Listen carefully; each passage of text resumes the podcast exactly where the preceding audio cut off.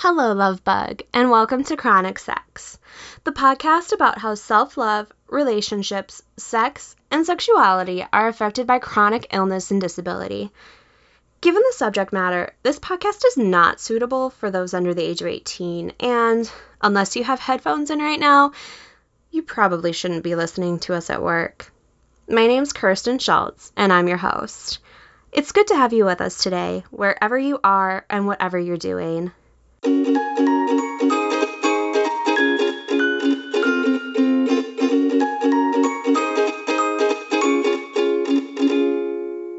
Before we start today's show, I want to take a moment to thank our newest supporters from Patreon Kylie and Rafe Eric Biggs, who runs a site called Sexability. Yes, I am nerding out right now. I really love the work that I do, but since I don't get paid, I do heavily rely on donations from sites like Patreon and PayPal to try to help cover some of the costs of running chronic sex. I'm crowdsourcing through a new progressively feminist site called iFundWomen, and there's some really cool rewards on there. I'll put the links in the show notes as it's a little involved to spell out here. Now, on to today's show.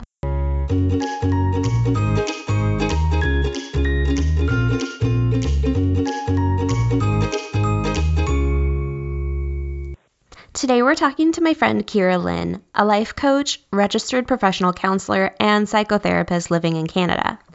She deals with chronic illnesses herself, and this is part of what pushes her in her work to help others.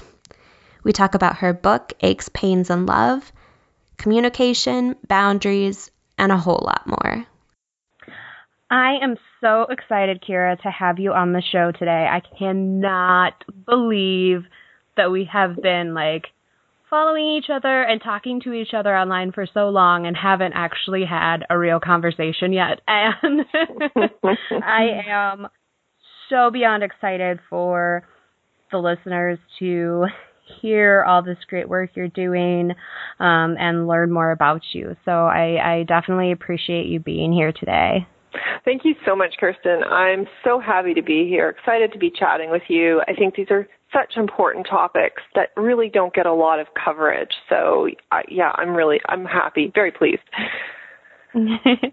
um, so, so for our listeners who don't know you, they should, but if they don't know you, can you tell us a little bit about yourself and kind of um, how you got to the multiple things you're doing as a, a life coach, a counselor, a psychotherapist, and an awesome writer? Yes, I, I can start. It's a long, it's a bit of a long story, so I'll try and make it as concise as possible. Um, I have been living with chronic pain and illness for over 20 years, maybe oh, 22, 23 years. And I have been through many careers in that time as well. Well, quite a few. Um, I spent a lot of my 20s trying to be quote unquote normal like all my other friends. Figured if they can do it, why can't I? Um, and, you know, struggled a lot not accepting what was going on in my body. And then in my 30s, as things started to snowball and I collected more health conditions, I started to get to the point where I realized that I was going to really have to make some massive changes in my life.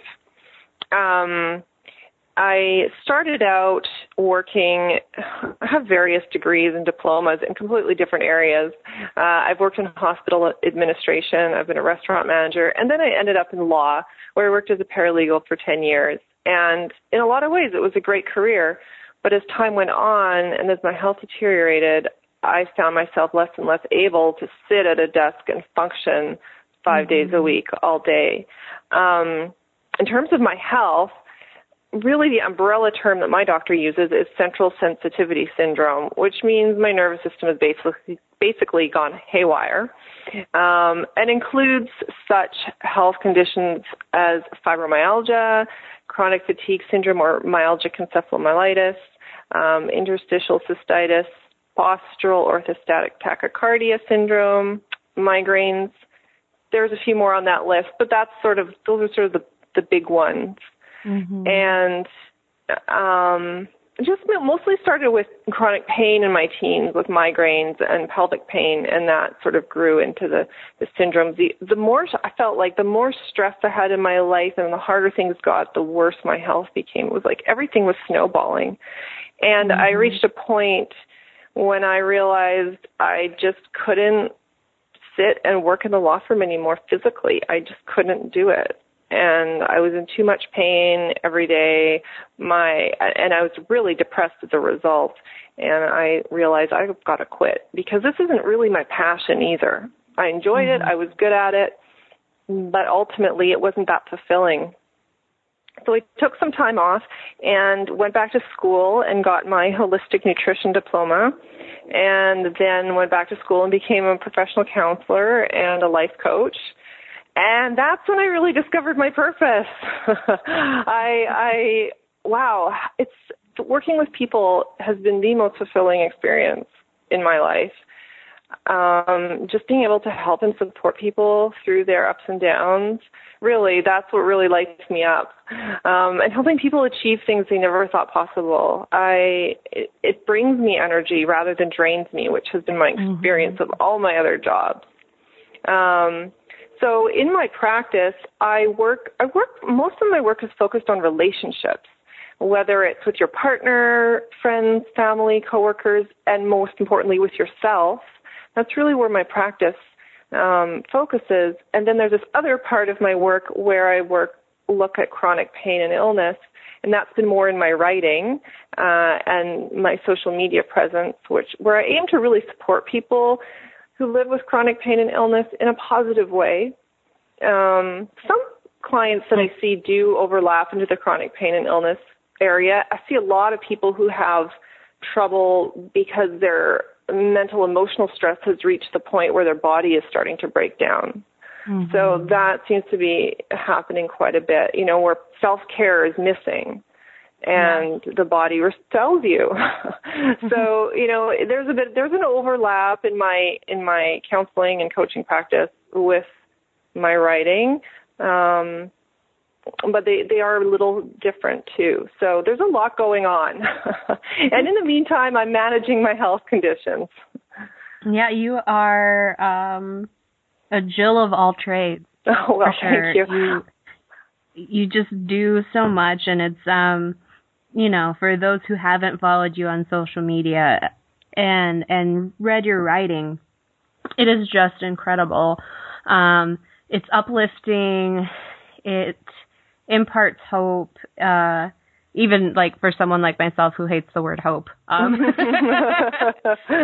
but you know, it's it's um, it makes you feel to to use kind of a weird uh you know analogy it makes you feel um kind of that same joy that you might feel if you're visiting like a grandparent and they're talking you to through through a rough time and they've like made you hot chocolate and you're sitting there and you're just snuggled mm. and comfortable and like that's kind of the feeling that I get from your writing on you know a personal level and I think oh, you know you. The, well, I thank you for for everything. Um, and you know, well, the, I want, sorry. No, go ahead. I, I just wanted to say I really wanted to make the book readable, more like a conversation than, you know, just a, a book. I've read a lot of self-help books in my lifetime, um, and I always find that they can start out strong, and then I kind of lose interest when the personal stories end, and you know know the the really juicy stuff is is done and it's it becomes tough going through some of them. And i really wanted to write something that i would want to read. So i tried to keep it as you know read yeah readable as possible. Yeah it it it really is um a great book. It's one that in in kind of the work that i've done with the arthritis foundation and and um their kind of young adult track, which is 18 and over. Mm-hmm. Um, you know, people with juvenile arthritis like myself. Um, it's it's one of kind of those two books that I suggest to mm-hmm. people. Thank you. Um, you know, the Ultimate Guide to Sex and Disability, which I think everybody who listens to this should have. um, and and then your book, which is newer and and just feels more, you know, it it feels more modern. It mm-hmm. feels, mm. as you were saying, like like a conversation. Um, and you know, one of the things that I've really liked about Aches, Pains, and Love is that towards the end you do have this chapter um, for you know, partners and spouses of people who are dealing with chronic pain. Mm-hmm. And that's, you know, I may be a little biased because of my husband, but I think mm-hmm. that, you know, I, I think that's something that we often overlook is mm-hmm. how how our illness and our experience of pain can affect them on an emotional level on a psychological level and even on a physical level if they're not being mm-hmm. able to practice self care the way that they need to. Mm-hmm. Um, you know, it can lead to their own chronic illness issues. So absolutely, and I know there have been times, usually when I'm at my worst, and uh, you know, as you probably know, when you have these health conditions that are often part medical mystery, um, you go through ups and downs with it. And in some of the downs where I've been in excruciating pain and feeling terrible, doesn't even occur to me what the people around me are feeling. Because in my head, it's like, I feel like I'm dying. Everyone should be doing everything they can to help me make this better. At least when I first started out. And it didn't really it didn't really occur to me like, oh, you're all feeling fine. Like it didn't occur to me that what I was going through might affect the people around me because my mm-hmm. only focus was to stop the pain.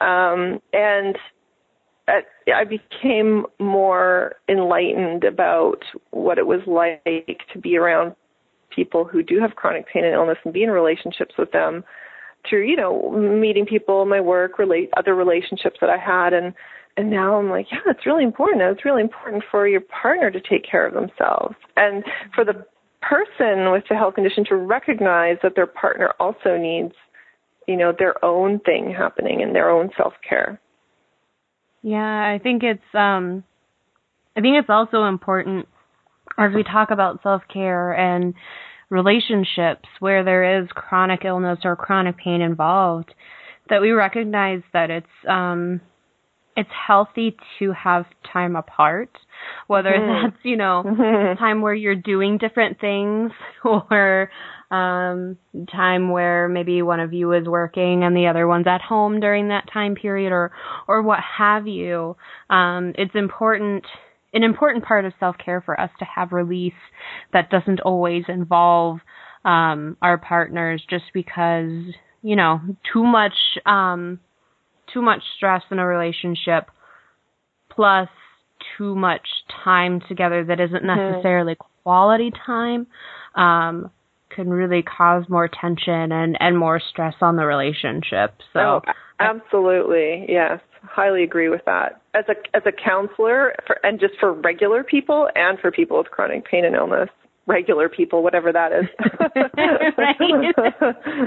well, that's, I think that's an interesting uh, conversation that should be had at some point. Like the CDC has come out with a, a statistic for the U.S. that says that um, pretty soon here it'll be one out of every two people has some sort of chronic illness wow. or condition.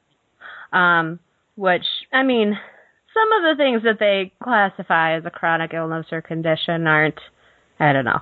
They, I, I know that they can be very impactful for each person, but sometimes, mm-hmm. you know, like my patellofemoral arthralgia, aka like my kneecaps don't stay in in the right place because mm. of you know muscle stuff and whatever if I was more active, that might be something I would consider right. to be more of a chronic illness issue. But but for me right now, that is like the lowest on my priority list. Right. Yeah. So, I mean, what they consider as a as a chronic condition, I I, I don't know what what uh you know classifiers they use for that, but it's an interesting conversation as as mm-hmm. to how do we how do we differentiate between the two groups then without uh I don't know, being awkward or or somehow isolationist or yeah. you know, some kinds of those things that that it seems like happen often in like the chronic illness community, even around um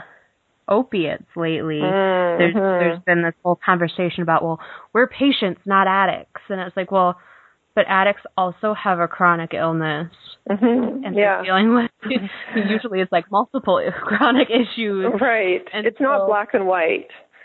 Right. Yeah. You know, and and so how do we how do we address that issue of yes, we do need better pain relief, and yes, we do actually need better, you know, opiate control mm-hmm. and and and better um, addiction treatment, but but none of those have to be actually separate from each other. Um, yeah, you know, I was thinking yesterday that is an issue definitely one that I I'm not heavily involved in because I haven't taken opiates in quite a while thankfully I haven't needed to, and I have other pain management medications and strategies that have been working. But definitely an interesting conversation, important conversation to have. I, I and I, you know, I was thinking about just. I think it's just almost. We need to spread more awareness about some of these conditions, mm-hmm. even among doctors. Yesterday, I was getting an iron infusion at the hospital because I through IV because I don't absorb it, and uh, the doctor on they have like a doctor who sees everyone in the little IV room, and he asked me what my main condition was, and I said myalgic encephalomyelitis, and he looked at me and he's like, "What?" He didn't even oh, no. know what my condition was, which I found interesting and a little worrisome. Yes. Um, I mean, yes, it's a newer term that's now used for chronic fatigue syndrome, but it's not that new. no, uh, it's been around a long enough time that you should know. mm-hmm. So, you know, I think there's just so much to be done in so many areas around these chronic illnesses and invisible illnesses. It's true. It's um it's an issue that we don't talk about as much. I think that many of us who deal with these conditions kind of get in the mindset of either we don't really want to talk about it because again we want to try to fit in with everybody else as much as we can. Right. And and so talking about it doesn't really help. But i think on the other hand too it's just such a vulnerable situation to put yourself in to talk about these issues especially when they're not always as overtly obvious as mm-hmm. you know some chronic illnesses or disabilities are. Um you know, for those of us who have invisible disabilities, it can be very difficult, especially, um, you know, getting people to understand and recognize mm-hmm. that, yeah, just because I walked a mile yesterday doesn't mean that I can today. Mm-hmm. Doesn't mean that I don't need to use a cane today. Like, right, yeah. the the unpredictability of illness is a hard one not only to accept as a patient, but also to explain and impart knowledge about to other people. yes. And I found my life getting a lot easier when I dropped the need for everybody to around me around me to understand what I was going mm-hmm. through and what my illness was all about. Mm-hmm. I what really helped me was having some friends that also were dealing with these types of conditions. Who totally got me. And i you know we there's no need for us to explain to each other what's happening in our lives. Yeah. just like sort of say i'm having a crash day. It's like okay yeah i get it. So having those people is really valuable and really decrease my need for you know some other people in my life family some more distant friends to really understand what i was going through. Because do they? No not really. Uh, and if they have an issue with me declining to do something, well, that's their issue. Um, I do understand, like, there are still some people that are, it's important for them to know what's happening with me, but it reduced the amount of people that I felt I needed to sort of not just ex- understand me, but to explain myself and justify myself for, for what mm-hmm. I was mm-hmm. or wasn't doing. Yeah, that, that burden of proof wasn't mm-hmm. something you had to, to deal with for yeah. those people. That's, I think that's interesting um, because it, it turns into like this interesting balance in our lives where we have, you know, people who are dealing with similar issues, and so you don't need a burden of proof there. Mm-hmm. You you have people who you have gone through the burden of proof process with, and they they get it enough to be mindful and and considerate and compassionate to what you're going through mm-hmm. and then you kind of have this other third where you you know that the burden of proof is just not something you need and i think that's just an mm-hmm. interesting mm-hmm. um kind of spectrum to consider like where we would place uh people in our lives like in in in either of well either in in any of those 3 mm-hmm. um you know categories yeah and really what you know that category where you say okay if they don't understand that's fine i don't need them to understand it's not you know and they can't how can they possibly understand um mm-hmm. that just that's only going to help you because it's going to relieve that stress and strain and pressure you feel to get them on board and and it's about so there's an interesting concept that I really like talking about. It's a Buddhist concept. Uh, it's there's suffering, which which is you know the actual pain you feel or discomfort or distressing symptoms from your illness, and then there's secondary suffering, which is the suffering you experience as a result of the thoughts and emotions you have about the primary suffering. Mm-hmm. I don't know if you're familiar with this concept. I am. Um, um, I, yeah. I utilize this great um, app on my phone for meditation practice that is called Buddhify. Mm-hmm. And um, it, it's just great. And Emily Horn has a a meditation on there in a pain and illness section that they have where she talks about how we remove that narrative from the pain we experience and how mm-hmm. that lessens the the stress and the emotional worry associated with our physical pain. Yeah. Um and it has so been really... it's it's probably been like my most favorite meditation I've ever done aside from like loving compassion mm-hmm. or loving kindness training. Right. And yeah, it's really fantastic because when you if you can reduce a large amount of your suffering yourself, hey, why not, right? We're we're yeah. we're suffering enough already.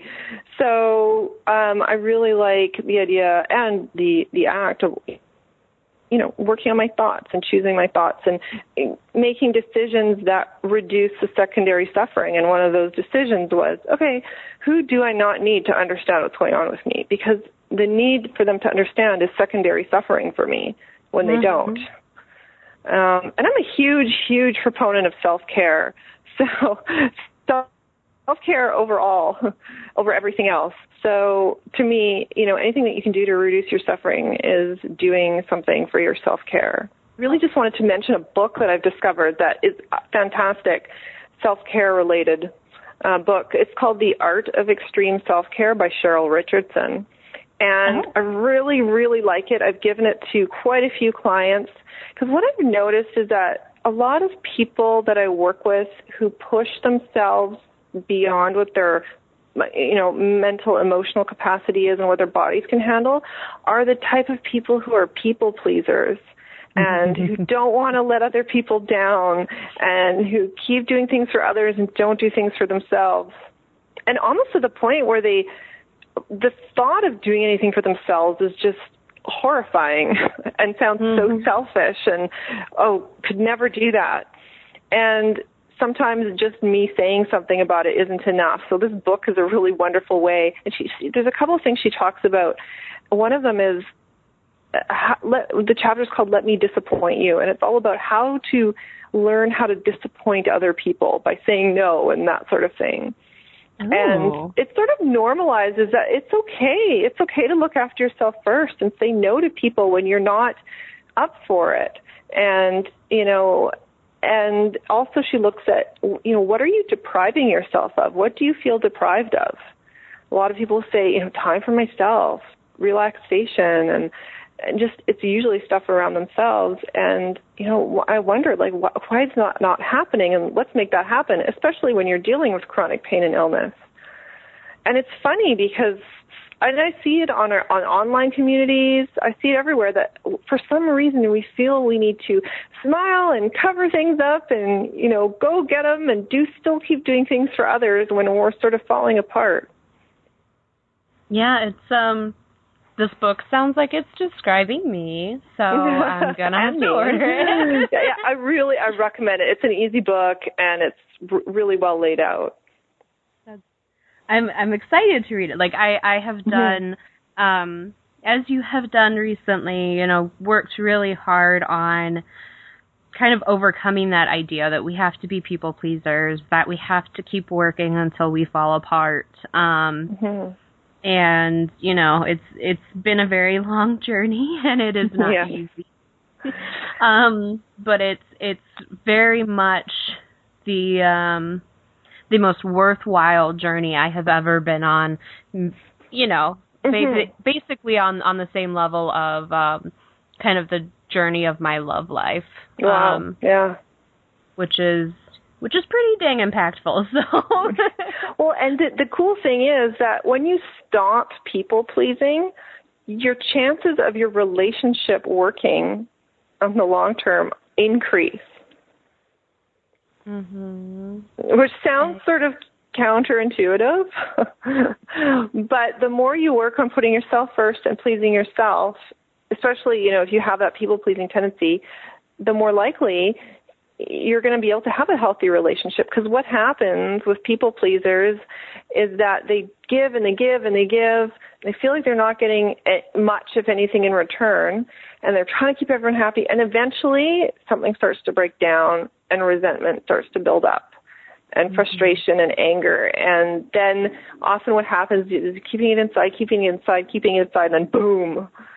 And your partner will, will say, "Well, where did that come from? I had no idea you were feeling that way." And and you're just way beyond, right? Yeah. uh, this used to be me. I speak from experience. So it's really important to say, you know, start now, start setting your boundaries, looking after yourself so that you're not building resentment towards the other people or your partner. Um, otherwise, that can really erode a relationship. Mhm. Yeah, it's. Um, I think it's just all a part of what I consider the most important part of a relationship, which is communication. Mm-hmm. Um, you know, whether that's how difficult it is to learn to communicate about your pain to somebody and to let them into that vulnerable world of of your pain and your um, experience of the world, mm-hmm. or um, communicating your sexual needs, or yeah. Communicating your emotional needs, or mm-hmm. even just um, you know, communicating your praise. I think that's something that mm. we don't do mm. very often. Yeah. Um, you know, it's it's very difficult I think for us to sit down and and just really connect with someone and say, you know, I really appreciated the other night when you were getting yourself a glass of milk and you took out my shot so it could warm up so I could do it at the right time because you knew I was busy or because mm-hmm. you knew I wasn't feeling well. Um, you know, that it, it's very difficult for us to sit down and, and connect on that emotional level to really you know, from one person's soul to another, mm-hmm. um, express that gratitude. And it's just an interesting um, issue that that I think we have in our society. Yes. Oh, communication is number one, and asking for your needs to be met. It's incredible how many people I meet, including people who've been in relationships for years, who think, you know, no, I don't want to have to ask because that means my partner doesn't love me as much if they can't read my mind, if they don't read my mind. Mm-hmm. they should just know. And if they don't, well, they just don't love me. And I'm thinking, well, it, yeah, maybe if we could read each other's minds, but imagine if you just asked for what you needed and it would make everything so much clearer and so much easier. And it's amazing how much secondary suffering you can eliminate when you just ask for for what you need. Yeah. And then communicate your, like you said, communicate your appreciation. It can be really hard to ask for your needs to be met, especially when you first start practicing it. It can feel re- really vulnerable and awkward, but it's mm-hmm. worth hanging in there and keeping up with it because it will it will make things so much easier. You know, yeah, it it's it's one of those things that I personally have kind of gone through that journey lately. Um, you know, I grew up in in a home where there was a lot of neglect and abuse and so mm-hmm. I I kind of inadvertently just became a people pleaser out mm-hmm. of, you know, necessity and yeah. survival. um and um when I met my husband, I was still very much in that mode. And so now, mm. you know, we've been together almost nine years, and I am just finally kind of getting to that point where I am actually okay and comfortable communicating some of my needs. and it is very difficult mm-hmm. to get to that point and to convince yourself you are worth what you're asking for. Mm-hmm. Um, even for me, like I, I will tell people till I'm blue in the face or the hair as it may be right now, um, to, you know, that they're worth it and they can ask for what they want and you go. Mm-hmm. And then, you know, uh, you turn around and I'm not necessarily living that in my yeah. life. Mm-hmm. so, you know, yep. it's, it's kind of an interesting, uh, journey to, to go through. It's very difficult, as you're saying. Um, mm-hmm there are times where I've wanted to communicate those needs and I just can't get them out, you know. Mm-hmm. Um just still isn't it isn't a habit yet. Right. Um but it's getting there and and and the process of all of that while difficult is extremely rewarding. Mhm. Yes. You know, I wish we were taught in school, you know, elementary school, high school, like basic communication tools. because it wasn't until I became a counselor till I discovered that it was that I discovered how dysfunctional my communication style was and how dysfunctional the communication in my family was who I thought was, you know, your average Canadian family. Um, you know, everything was fine.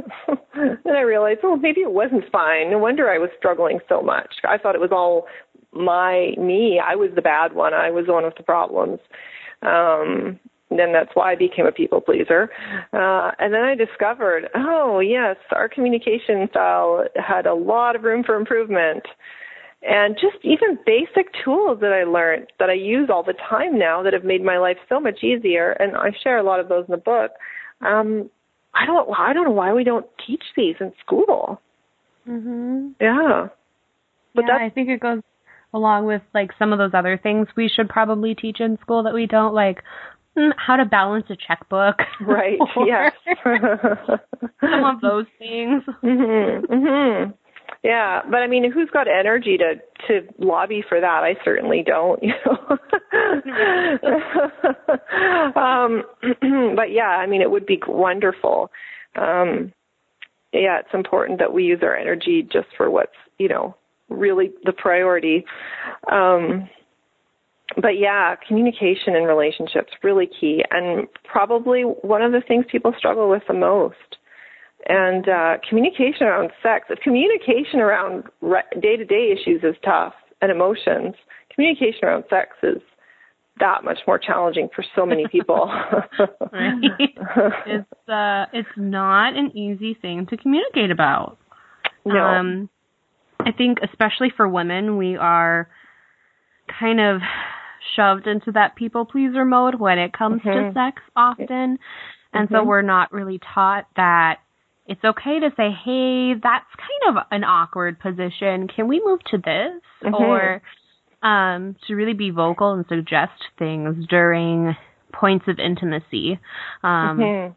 I think we're often taught, especially in like heteronormative heterosexual relationships, like, well, the guy should take the lead and mm-hmm. you do whatever mm-hmm. the guy wants you to do. And that's not necessarily um, how a real relationship, uh, a mature relationship based on love and trust and mutual admiration um, should really be functioning. hmm Well, and let me just say, every relationship is so different and every sexual relationship can be so different. So it's really hard to sometimes it's hard to talk about them generally, but I do agree with what you're saying.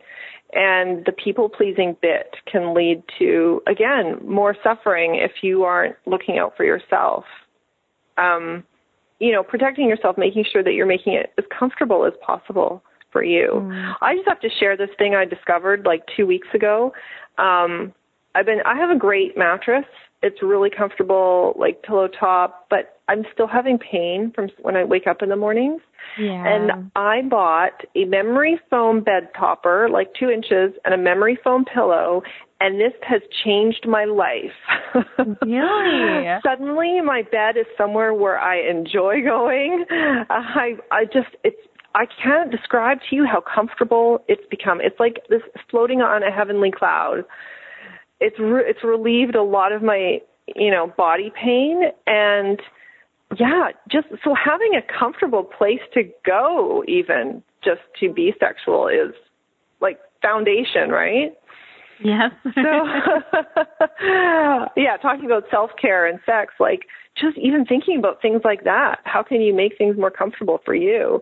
Um, whether it's asking for your needs to be met, setting boundaries, speaking up during sex, and making your bed as comfortable as possible. Um, I just had to throw that in there because for me, this has been like an incredible discovery, and I'm thinking, why didn't I do this years ago? that is awesome, though. I've I've been dealing with some similar issues actually mm-hmm. to the point where I've been sleeping on the couch more often mm. than my bed, just mm-hmm. because it's easier for me to wake up and like not feel like my neck wants to detach itself. Right. Yes. so yeah, this is definitely a, a, an important thing for us to do. yeah. Um, I I recently got a pillow that it's it's a little um, I don't know, poofier mm-hmm. than than my neck can handle all mm. the time, but right. it has a uh, it, it's memory foam, and then one of the sides has got like this cooling gel in it. Oh, nice. And um, because of my systemic JA, I get, um, you know, kind of these fevers or hot flashes type mm. things. Um, and so that has been incredibly comfortable for me on those nights where I'm too warm, but I still, you know, I, I still need the blanket mm-hmm. and how do I balance my body heat and, and, right. and the temperature in the room the right way, um, just to get comfortable enough to lay down, let alone do anything else. Mm-hmm. So, um, yeah, it's so important to. Well, and just to cut in, I noticed that these memory foam um, mattress toppers come in in the cooling gel kind too. oh my gosh! I'm someone who's always freezing, so I didn't I didn't go for that option, but I did see that you can get the whole mattress topper to be cooling if that's what you if that's your thing. Yeah, I should be selling these things, I swear, but. uh, so to do after our call is go on Amazon and mhm mhm totally worth it. And then also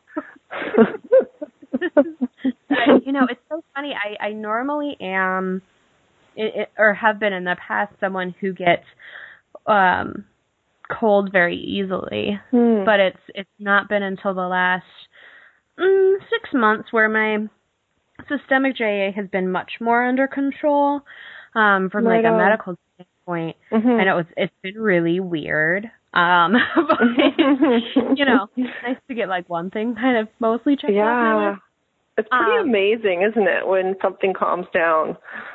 It's it's very weird because I'm now discovering things that I always thought were the systemic JA that are other forms of pain or other oh. illnesses that I have. Oh. And so it's um it's kind of been an interesting event because it's like um it's almost like housekeeping, right? Mm-hmm. You I've lifted up the couch finally after trying for 23 years. That's I like the way you put that. Yeah. found the the missing remote and Oh, that's where this is. I thought it was gone. um so so that's been interesting, but um you know, on the other side, it's been where I get extremely overheated. Um, and it's interesting because my husband is always somebody who likes to be chilly. Mm. and, and now it's like sometimes I want it colder than he does. And wow. it's kind of been an interesting, like, yeah. change in things. Uh, it's a good one because we're, we're both enjoying being chilly instead of me, like, covered in sweatshirts and blankets mm-hmm. and, yeah. and all of that. But uh it's it's been an interesting shift. Yeah, no kidding. Yeah, I, yeah. what I wouldn't give to be a little less freezing all the time. um, actually, I wanted to go back to something we were talking about about sex and people pleasing, and the and, and the information out there about that because uh, when I was maybe in the 10 years before I wrote my book, like in the past 10 years, I've been looking for information about sex and chronic pain. Um, especially having various types of pelvic pain myself, um, which fluctuates. But you know, I was looking for resources. Okay, what can I do about this? You know, I go for I do physio for pelvic floor, and that helps a lot. Um, and it was and it helped. It, like the pelvic floor physio helped at times so much so that I was really enjoying sex without pain. Um, and looking for resources even books that were quote unquote supposed to be helpful, or sorry, were supposed to be quote unquote helpful. Yeah. Everything I read was about women gritting their teeth in pain and either when they're looking for a solution, either their relationship broke up because of it, their chronic pain, or they didn't find a solution and they were continuing with the sex with grit through gritted teeth just to keep their mm-hmm. husbands happy. And yeah. I mean, that's one of the reasons I wrote my book. I thought, are those the only two options? And there's got to be another one. and if I found something that helps me enough to avoid the gritted teeth pain, whether and any kind of pain, right? Like sex can hurt if you have major back pain and you can't, you know, get into possession, or you have neck pain, or you have migraines, like whatever it might be do we really need to either eh, have a relationship fall apart or just lie there and bear it? Um, I thought there's got to be a better way, and I, you know, I think there is. I think we just need to be more creative, and in order to be more creative, we need to be able to talk to our partners about it. Mhm. I I think too. Um, I talked recently with Tambra Lynn or Tamberlane, Tamberlane, who mm-hmm. does um very similar work to what you do, but she focuses on um, people who have gone through cancer, whether it's mm. patients themselves or their partners, mm-hmm. um, which is really cool. And she's doing some really great things. Um, and she and I were talking yesterday about um, kind of the the post cancer experience or or during cancer experience where you may be dealing with some side effects of medications or mm-hmm. sensations mm-hmm. aren't the same in your body anymore and the need for us to kind of go back to um our our puberty hormone fueled mm-hmm. adolescent exploration of each other that many of us have kind of gone through in our lives, you know, during that age period. mm-hmm, yes. um, and, and get creative and and it really explore each other in mm-hmm. in every way, whether that's an emotional exploration or physical or psychological kind of uh, conversations that we have, um, but but especially the physical, especially just kind of playing with each other and not necessarily needing it to follow the the kind of quote unquote linear progression of an mm-hmm. orgasm or anything like that but but just playing and exploring and and um appreciating each other's bodies and each other as people um and i think that's something that we can hopefully all take to heart in yeah. our relationships and what a great way to increase intimacy you know, because there are other ways, and what you've just described are lots of suggestions for doing that. Um, one thing that I've had a little bit of experience with, not really enough to speak authoritatively on it, but um, when I was back in school, we did a tantra workshop, and it was really eye-opening as to the amount, how intimate you could feel with your partner without actually it, being sexual, but just mm-hmm. yeah, just the exercises that we did and and just like really building that connection on a really deep intimate in, emotional intuitive level. It was very powerful.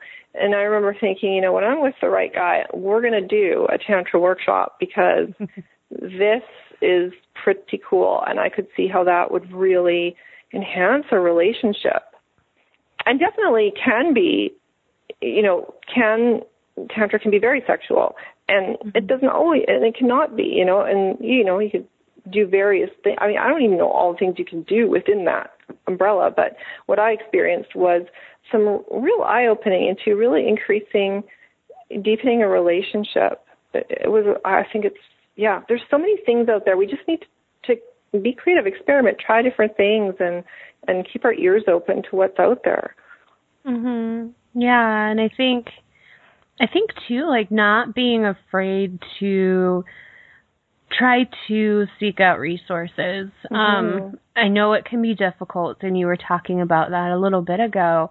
Um, and and you know that's part of why chronic sex is a thing because I mm-hmm. want there to be yeah. one place people can go and be like, I know that somehow I will be able to find some sort of answer or something that mm-hmm. might be mm-hmm. able to help me. Um, but you know, it's it's it's kind of focused on that idea of how do we get in touch with ourselves in order to get in touch with other people in order to live our best lives possible despite the fact that we're all dealing with shitty bodies or yeah. you know shitty uh, hormonal differences and and all that stuff um yeah something just it, popped into my head about that um and it, just sort of what you said about going back to that time when we were, we were teenagers and we were really exploring I almost mm-hmm. feel like it's a way we almost need to like slow down. Uh, yeah, yeah, start at the beginning again. Uh, uh, uh, like really not rush. I'm thinking mindful sex. Mm, yeah. Yeah, yeah like just really being. I know. I just thought of that. really, really being present, and and whether it's it's just you and yourself, uh, exploring yourself or with your partner, like really being present there and, and engage and fully engage in what you're doing and observing and really being there in the moment. Mhm. Really really connecting with your mm-hmm. body, with your mind, with your emotions and um and going into it with the right intention. Um you know, not going mm-hmm. into it most of the time I would hope with with the idea of like oh I got to get off but yeah. more going into it with the idea of um you know I am so happy that I get to enjoy this time with my partner who I care about and um have this deep emotional connection to and no matter what happens during this time period, I know we will both enjoy it, and you know, mm-hmm. almost or, um, yeah, even going in with an attitude of curiosity, which is one oh, technique yeah. I like. Is oh, I'm so curious as to what this is going to be like. What are we going to discover that's new? What you know? What? Uh, how am I going to feel? Is there going to be something? What? What? What can I try that's different? Um, mm-hmm. I like that attitude as well. On top of the just yeah, it's it's a pleasurable experience. The the the key the goal is pleasure, not necessarily orgasm. Yes, um, pleasure and and and enjoyment. Mm-hmm. Um, you know, just enjoying each other. I know one of the things that um, we have done is kind of just sit there and look at each other, whether it's, you know, eye to eye contact or um, kind of exploring each other's bodies in, in a more visual sense and mm. and seeing what reactions happen when you do certain things and you know, at first mm. as a woman who, you know, has some body image issues, they've gotten a lot better, but they're still there. right. um, you know, that was very alarming to me. Mm. I was uncomfortable with it. I was like, why are you staring at these parts of me? And you're just going to see my fat stomach and, you know, like things right. like that. Um, and now it's just something that I really enjoy. It's just another way of, um, appreciating each other on a scale that we, um, you know, as, as people in general don't always do. Um, mm-hmm. Um, and so that's that's one thing that I think can be really impactful too is just yeah. looking at each other, examining each other in a way that you know we may have done when we were younger and um fueled by all of these hormones and mm-hmm. things like that. Wow, that's that sounds like a wonderful wonderful suggestion. Um, cuz I think, you know, there's so much involved when you when you've got chronic pain or illness or both. Uh, first of all, if your illness isn't to the point where, first of all, you know, assuming that it's you're still interested in sex or physical intimacy, given your pain and illness, and then if you're on medication, like assuming that you still have interest after all the medication side effects have kicked in, which can often increase decrease libido, um, as can pain and illness, you know, then okay, then it's like, okay, what are you left with? And for the lucky ones, yeah, they're still into it. They're still um, you know, interest in sex, they have they have a sex drive, libido. Um, a lot of people don't or you know, they're very cautious because it's like, mm-hmm. okay, physically, I really don't want to make anything worse. But what, you, like your suggestion, is a great starting place. Whether you know, whether you have the sex drive or not, just just just start somewhere and something gentle that's you know mm-hmm. pleasurable, and there's no risk of exacerbating symptoms. Right, right. Unless you have major anxiety about your body like I do. Right, right. Because what? Yeah. Well, I mean, that's really vulnerable place to be. I mean, you could start by just going topless, right? We could start there yeah. um, with something like that. But again, I really think it's. I think we sort of well, I I know I think this way, and and uh, people I've talked to sort of related to it. But I always thought like, oh, sex should be glamorous, and it should be like the movies, and everything should be mm-hmm. smooth and and fluid, and the clothes should just fly in this arc off, and, and you know everything's I'm going to look like a rock star, and it's not like that at all. And part of it is accepting that okay, it's not like that at all. And um and just sort of going one step at a time, trying different things, and yeah, getting that ideal picture of sex out of your head, and then just sort of working from there. Mhm. I think it goes along with that people pleasing idea. We want to have perfection in our relationships and our interactions with other people. Mm-hmm. Um, and that that's not reality. No, um, no. unfortunately. yeah, no, it's you know, not reality. That's not what really happens. Um, mm-hmm.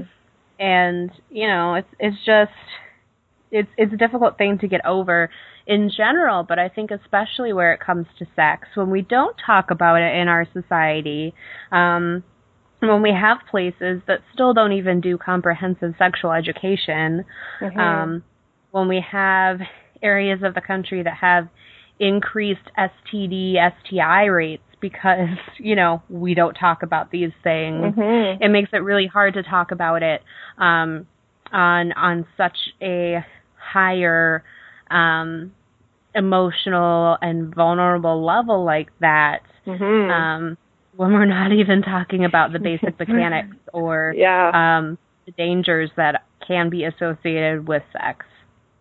Absolutely.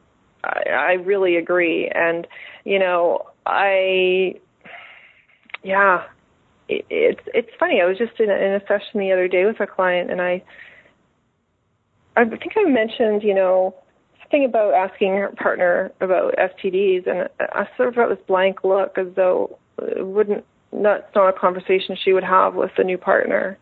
Mm-hmm. And I thought, yeah, we still have a long way to go around communicating around sex on all levels.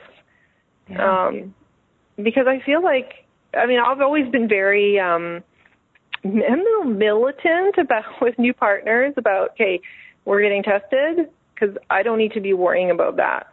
You know, that's another secondary suffering I can alleviate because mm-hmm. I'm the sort of person who will be will dwell on oh well what if what if what if? And I have enough physical problems as it is I don't need to add to them. And I have no problem yeah. asking someone you know let's just get this out of the way.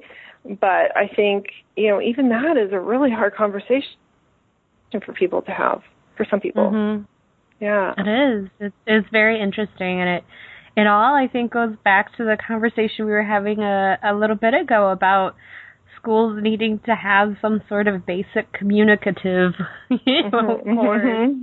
yeah. where we learn all this stuff, even if it's just um, basic stuff. It might fuel some of us into researching how we have these difficult conversations with other mm-hmm. people. Um, there's there's this really great sex educator whose name is Reid, and I can't mm-hmm. recall his name off the top of my head. It starts with an M. Okay. Um, and I'll, I'll I'll link to it in the show notes and and shoot you a link with his information. Thank um, you. But he has this really great um, article on his site that talks about how to have difficult conversations, and it's not meant necessarily for sex or or sexual situations, um, and it's not always just meant for you know even a, an intimate relationship uh, where you would have that kind of a conversation that may be mm-hmm. difficult. But um, he's also talked about similar things with regards to work relationships mm. or just in general, and it's um, it's a really interesting article, um, and he's done some really interesting workshops. That sounds awesome. Yeah, I'd love to see that. Yeah. Yeah, yeah, I'll have to shoot it to you. It's um, it's really, really cool. Hmm. Um.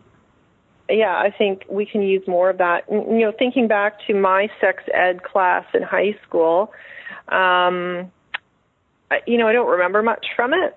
I remember putting uh, condoms on bananas and doing some vague brainstorming on a flip chart and talking about and we must have talked about STDs, but nothing about how do you talk about it with your your yeah. partner like how do you bring it up? When do you bring it up? What do you say? Like nothing like that. Sort of and and without that you know the yeah then what? It makes it uh, difficult to have all that. yeah. And you know i think having those conversations is really important for your coming back to self care is self care it's self it's all about self care making mm-hmm. sure you know, you're protecting yourself that way. It's, you know, and if someone, if that puts someone off, well, is that someone you want to be with? Right. I don't know. That's yeah. what it is. Like if they're not respectful of your body's health and their own, uh, probably not. You know, especially if you're already right. dealing with enough. Yeah, I don't know that I could be with somebody who um kind of had that mindset about things. Mm-hmm. Um you know, it would it would just be a very a very difficult uh situation. yeah. Yeah. Just probably why a lot of my previous relationships didn't turn out because they were people of similar mindsets. yes, exactly. Yeah. I know I I was hooking up with a guy. It's been a while now, years ago, and I remember I pull out the condom. and He says, "People still use these." yeah, we did not have sex. Good. I'm glad. yeah. yeah, and I think you know, and I think that was more of a manipulation into getting me to agree not to use one than an honest sort of ignorance about it. Yeah. Yeah. and, yeah, yeah, we've got to protect ourselves and people pleasing and you know, self-care and protecting don't they don't go together.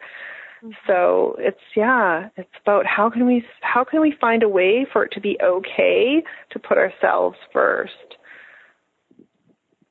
Yeah, you know, I I just thought of another question, mm-hmm. and uh, it's it's slightly from a personal level on my part. Sure. But when when people haven't, you know, kind of been taught as they're growing up or or in previous situations how to set boundaries in in any sort of relationship mm-hmm. um what are some things that are your kind of go-to things to help those people work on that on on setting boundaries and on um kind of that self-preservation self-care mm-hmm. um type stuff well i guess the first the, the first step is identifying your boundaries and mm-hmm. how do you know if there's a boundary being crossed um i work a lot with people and their intuition and their gut feeling, you know, that that little voice mm-hmm. in the back of their head. And if you're in a situation and you're feeling uncomfortable, chances are there's a boundary that's being crossed.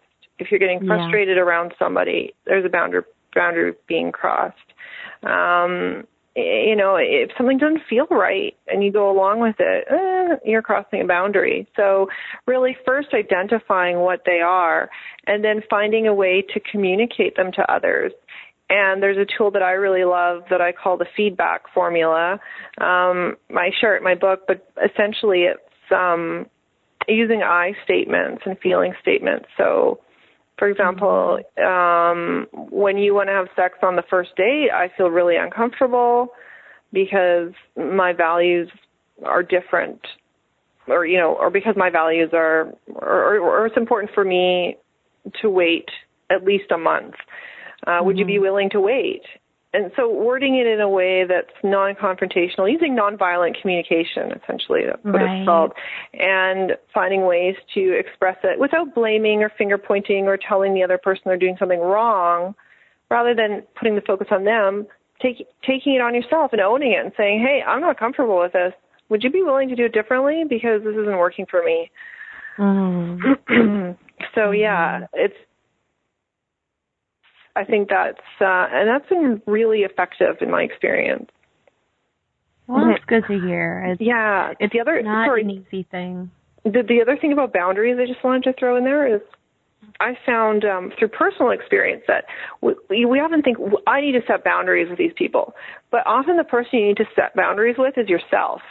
For, yes. example, for example, um, I said I decided, okay, I'm not going to stay out past I don't know, whatever, 10 o'clock on any given night because I need to be in bed at a decent time to get enough sleep. Uh, mm-hmm. I, I was thinking at first, I'm going to have to set boundaries with people and tell them I need to be home, you know, by 10. And then I realized, you know, I'd be out and having a good time and be like, oh, 10, whatever. And then I realized, oh no, I need to set the boundary with myself. Kira, it's 9:45. It's time to skedaddle. Like and and mm-hmm. really hold myself accountable. Um, and yes, you know, not letting other people talk me into staying, but generally, if I was setting the boundary with myself, they would respect that. So yeah, it's sometimes it's interesting to see in that respect who actually needs the boundary the most. Yeah, I, I think that makes a lot of sense. Um, I know a lot of my boundaries have to do with my people pleasing. And so if I set a boundary, it's like, well, I would like to not go to another bar after this, so I'm going to go back to our hotel. Mm-hmm. Sometimes it's very hard to stick to that boundary that I have set um, for myself because mm-hmm. I want to be people pleasing and say, mm-hmm. oh no, like we never get to see each other. Let's just go to another bar. It's going to be great. Instead of being like, no, I, I set this boundary you know, I know what I have to do to take care of myself. Like, let's mm-hmm. let's go back to the hotel so I can sleep. Yeah, um, and it can be tough. Oh, one of my very best friends just moved last week to Australia from Canada. Oh, so wow. yeah, so I'm pretty much going to see her maybe once a year now if I'm lucky. this is one of my closest friends, so that's tough. And she had her going away dinner last week, or was it earlier this week? Earlier this week, actually and I went and it was a, you know a half hour drive from my home and I had a I worked two days a week in the clinic, so the following day was a day in the clinic, and I knew I needed to be in bed at a certain time so that I would have an okay day the next day because I'm really affected if my sleep schedule gets changed at all, like incredibly affected.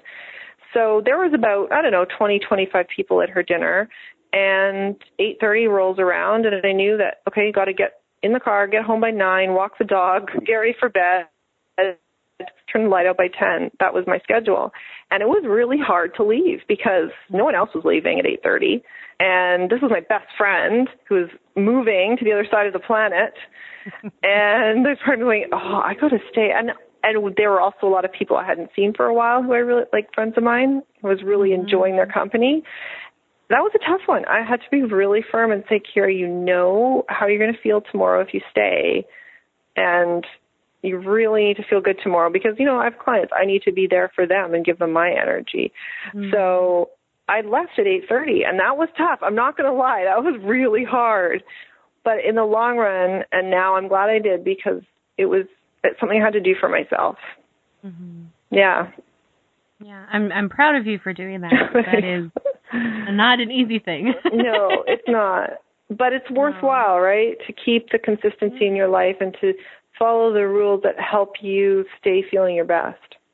Exactly. And mm-hmm. I think I think that's what we have to do for ourselves. We have to figure out what works for us in order for us to live our best lives. Mm-hmm. Um and it's something everybody needs. It's not specific to those of us who have illnesses or no. chronic pain or mm-hmm. disabilities, but I think it's definitely a little more poignant for us. yes. because we deal with some, you know, extra additional effects of issues when we don't um take care of ourselves the right way. Oh, so. absolutely. Yeah. yes. Um so I have three fun questions mm-hmm. That I would love to ask you. Go for it. I'm kind of asking everybody, and I think yeah you know, I'm I'm channeling James Lipton and inside the actor's studio because I'm a nerd and that's okay. well, I am too, so we're all good.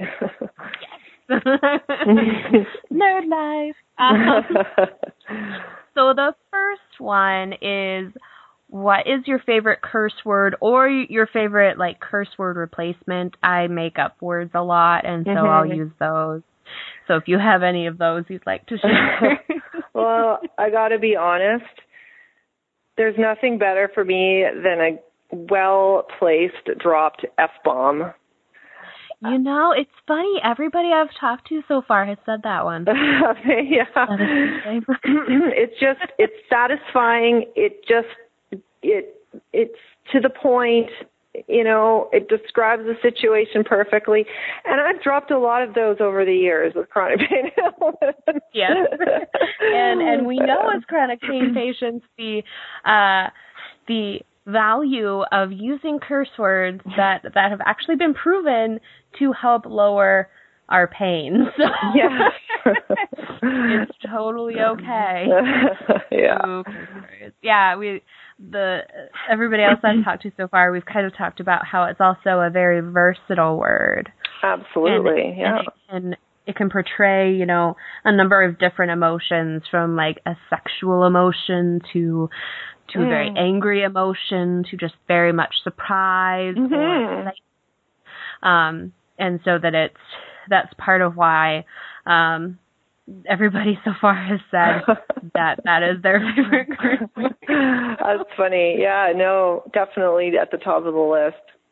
Yeah, I um sometimes I will use frickle frackle as like a replacement. right, frack, friggin', yeah, yeah. Yeah, it's you know it's a good it's a good situation. Mm-hmm. what is your favorite thing to do for yourself for self care or to pamper yourself? Well, I'm a huge reader. I love to read fiction um, mostly. I read a lot of self help, but the fun part is the fiction. Um, I grew up, I didn't have a TV in my family until I was about 14, so I grew up reading, so I think that's why I must be such a huge reader. um, I'm a bit of a book nerd, bookworm, and when I want to pamper myself, like I have an e-reader, but it's not the same. I like a real book, solid pages, and you know I'll go to the library. But when I really want to give myself a treat, I go to the bookstore and I buy some books. Um, not the most financially um, well, yeah, not the cheapest way to go, but oh, the most satisfying for sure. And when I buy a book, you will know that I've read it because the spine is going to be bent like nobody's business. There's going to be food stains. It'll have been dropped in the bathtub, so the pages will be wrinkled. Like I love nothing better than to really read a book, not just read it, but physically, you know, enjoy it. Um mm-hmm I love to read. I love to read, and I love books, and I love the smell of new books in bookstores. So that would be that the top. Smell. Sorry. That smell. oh yeah. between the smell of new books and like the smell of really old books. Mm, yeah, um, both. Um, I um I worked in acquisitions for work study at the Historical Society here in Madison, Wisconsin, mm-hmm. and um it was really cool because I was able to um, go through some very old newspapers. We're talking like Civil War era. Oh wow. Um, wow. and and books that were of similar age, and it's just that smell of just old, kind of musty books. books. Yeah. yeah. it's, there, there was a there's a like meme that that goes around every mm-hmm. so often um that involves like pictures from Beauty and the Beast about like I don't want their relationship because it's like Stockholm syndrome, uh-huh. but I want the library. yeah, books. I, Definitely. It's so bad, but mm-hmm. but also so good. Yeah. um what is your favorite thing about yourself? My favorite thing about myself, I think, is how far I've come. And actually, my favorite thing about myself is the person that I've become, mostly as a result of the pain and illness I've experienced and the journey to healing um, and to personal growth that like years and years I've invested and hours and time and tears and more tears and screaming into pillows and and you know seeing therapists going to workshops going to school helping other people. It's just i i feel i like myself now. I never did. It took a long time to get here. And i i really love that i'm able to like myself now and i'm really proud of that it yeah. makes such a huge difference. oh, does um, it ever? Yeah. And it's you know, it it gets to the point too where if somebody compliments you on something, you actually like accept that mm, and, and like, believe it and you believe it yeah you're like wow yeah i guess i am like a good public speaker type person cool and, yeah. and instead of like oh no like you're so wrong. Like I, I said so many ums. There's no way. right. Yeah. Well, you know what? I've worked damn hard to get to where I am, and I'm proud of it. And yeah, yeah. you have been through a lot. I do. You do really great work and share some things that are really vulnerable to share um, in a way that helps other people. And um, you know, you're you're a badass, and I, oh, I appreciate you, you and, and the things that you do for other people is is pretty awesome.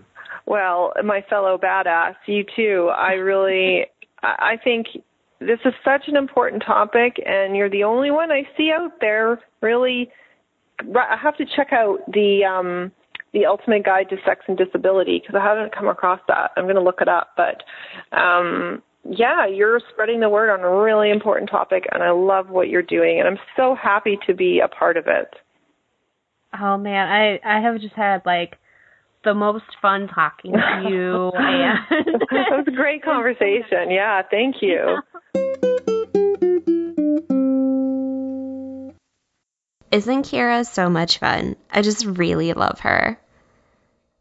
She brings this interesting mix of like wisdom and love and light that is just so soothing to be around and to talk to. Next week, we're going to have some very special things going on. I am currently in Portland, Oregon, about two hours north of Eugene, where I grew up. And I'm hanging out with my friend and amazing sex educator, the founder of Sex Geekdom, Kate McCombs.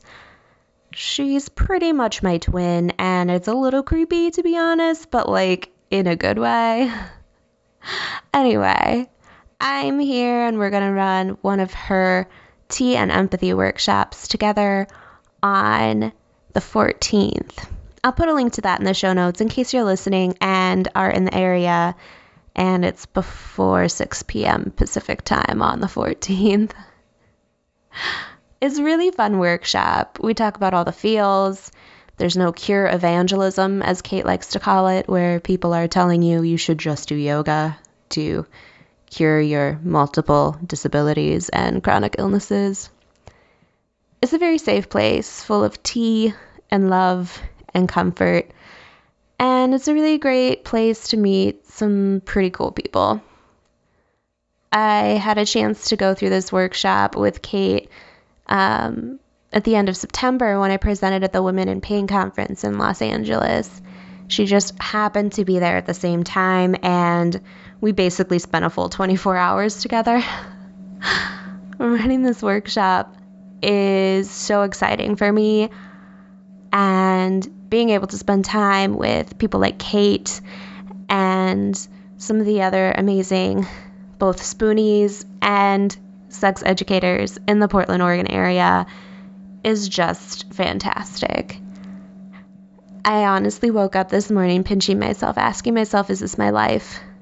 And then I realized I woke up at what would have been 11 o'clock back home in Wisconsin and regretted my life choices. Mostly because I didn't wake up early enough to try to offset some of that breakthrough pain before you take your meds. it's been a fun morning. Anyway, I hope that you are doing well and that your week until we talk again, I hope, is full of love and light and comfort and joy and all of those things that I think we really need right now in our world. Take care of you.